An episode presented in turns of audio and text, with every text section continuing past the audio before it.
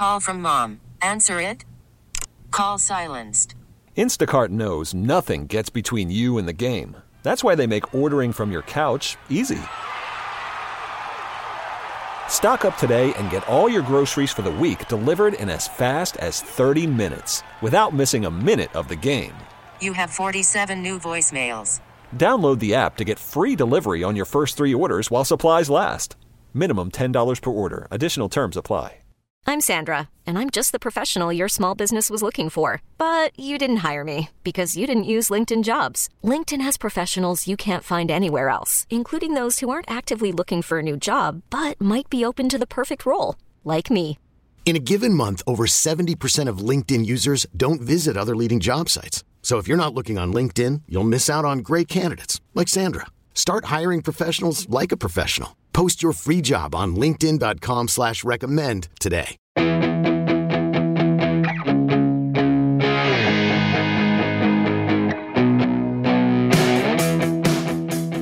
Hello again. I'm Joe Connolly of WCBS with producer Neela Caruso to tell you about a new New York Fashion Week, Bronx Fashion Week, founded by our guest, Flora Montes, who grew up in a broken home in the Bronx back when it used to be said the Bronx was burning. Now she's an entrepreneur with a growing business in the fashion industry that had been inaccessible to her and many of the clients that she helps now. First of all, Flora, what is Bronx Fashion Week? So, Bronx Fashion Week, some words that come to mind for me are it is a fashion house, but it's a different type of fashion house. We do everything that New York Fashion Week does, but we are about culture, about community. Um, we're diverse and we embrace inclusivity. Fashion should never just be defined to, you know, six foot tall, size two. So that is one of the that's the main mission of Bronx Fashion Week. Um, one thing I've learned is that fashion is more than fabric, and there's a story behind every stitch, and we're built on those stories. So Now, how often is Bronx Fashion Week held? So we go just like New York Fashion Week, we do events twice a year throughout the Bronx, and we do them in architectural, historical type buildings throughout the Bronx to highlight the Bronx. So we have a show in February, and then we have a show in Mar- in September, but we also have different shows throughout the year. So then you have more events than New York Fashion Week. We do. So I support and collaborate with nonprofits to help raise money for certain, you know, for certain um, great causes that are happening in the Bronx. So we have smaller shows throughout the year. For example, during Bronx Week, we have a show in in the fall supporting Rain Inc. that supports the senior, you know, population. We support Morris Heights with their fashion show for their gala, and they, you know, they help the communities with a plethora of resources. What So- kind of turnouts do you get? My God, we've had 200 people attend our shows up until we've had a thousand people come to our shows. Wow. Yeah. And how many models or designers would you have in a typical show? So we have anywhere between we highlight we highlight sometimes single designers up until 15 designers. And we models anywhere from 50 to 60 models. Wow, this is uh, that's Yeah. great. I hope you get press coverage from the industry, Flora. I have we get local press. And but the big names like the WWDs and um, the Vogues, they haven't come out yet, but I'm hoping they are, and I have faith that they will. Do you contact them? Yes, we do. Yeah. We do press releases. Um, but you know, the Bronx, unfortunately, you know, does have this stigma that I, I, I have no idea why they don't come out, but it does have a stigma. And I'm trying to break through that.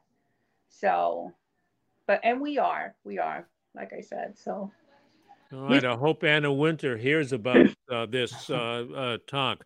Let's get into the uh, business model a little bit, Neil. Yeah, I mean, I have no doubt you're going to do well. I mean, I look at your website and and see such you know impressive uh, events and what you've been able to build up from scratch here. Um, tell us a little bit about uh, the business model, as Joe has alluded to. I mean, how do you how do you guys um, bring in money? Is it sponsorships? Is it uh, partnerships? It's through partnerships and sponsorships. We are a nonprofit organization. Um, we also have an educational component to Bronx Fashion Week. So we just launched a fashion pilot program at a local South Bronx high school right close to where I grew up. So we are expanding into that realm to be able to bring fashion to kids and plant that seed of entrepreneurship that's wonderful. What's your response from the kids when you come into the school? Let me tell you, honestly, I literally have fallen in love with 25 kids. we won't tell them that, but um, the response has been amazing. I actually, we had our last session this past weekend, and they actually came to me and told me that they had gone to the principal and told the principal that we had to come back. And I wow. was, I was in shock. I was like, really? You went? And they said, yep. Yeah we told the principal that Bronx Fashion Week needs to be added to our daytime curriculum. So it's going great. We teach them fashion history. We're teaching them the runway. We're teaching them the behind the scenes of how a fashion house runs. Um, and it's been a great it's been a great response. That's really. so cool. And, and so when these kids grow up, you think they're going to be wearing a t-shirt to work or they'll be dressing up in a suit? I think the next CEO is sitting in a housing project just like I was with a dream. And I hope to give birth to a, you know, a, I want to say millions of CEOs, but definitely a few CEOs out there. Yeah. Now, one more before I hand it back to Joe. I'm curious about um, fashion trends in the workplace. Um, you know, things have changed a lot during COVID. A lot of people are dressing casually because they're working from home. Now that people are back, you know, for the most part in the offices, at least, you know, three days a week, probably. Um, what is uh, what does the fashion in the workplace look like? Are they sticking to jeans, or are they, you know, are they dressing up again? Uh, how important is that? I think people are dressing up again, um, but I also think people are taking it easy and more casual. I know myself; I love to dress up, like I did last night for the awards uh, ceremony. I I felt good. I hadn't dressed up in a while. I mean, I dress up, but more casually and comfortable. So I felt good. Um, so I think it's definitely a mix. I think more people are relaxed, especially after the pandemic. But I think, yeah, people are dressing up again, definitely. Flora, what was the award that you won? I got an award for being um, one of the power movers and shakers in the Bronx. I was honored with about, I want to say 50 other Bronxites, and I was honored. I was grateful, um, and it was exciting. Definitely. Uh, congratulations. congratulations. Thank you.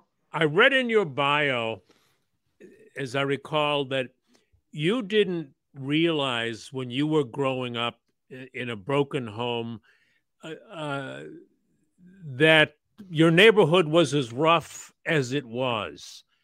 What did you think as you started to come up into, of all things, the fashion industry, Flora? Um, that's a good question. I I think for me, the way I grew up and fashion and the woman that I was, right, and that I still am, because I'm not what the fashion world expected. I'm five one. I'm definitely, you know, on the more plus size and I'm Puerto Rican and I grew up in this broken home. But for me, the fashion part of it is about the inclusivity and the diversity. And fashion is in everything, in everything we do. You can wear a pair of pajamas, like I tell my students, and you're wearing something that is defining who you are. So for me, that was the fashion part. You know, I really didn't realize how tough my neighborhood was until I actually had my son.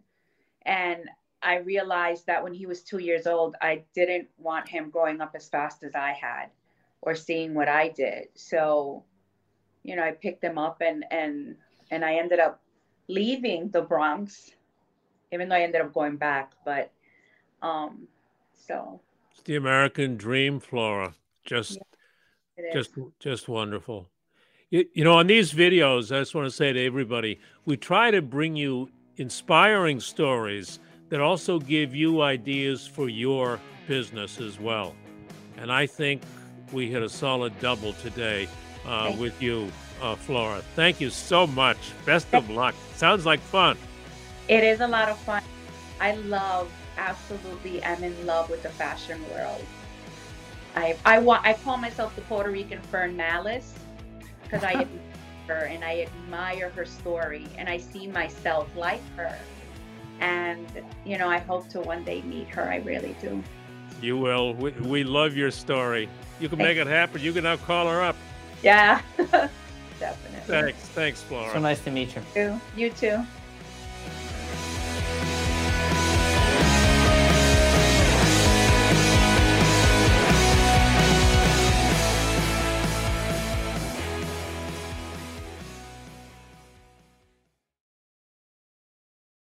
Baseball is back, and so is MLB.tv.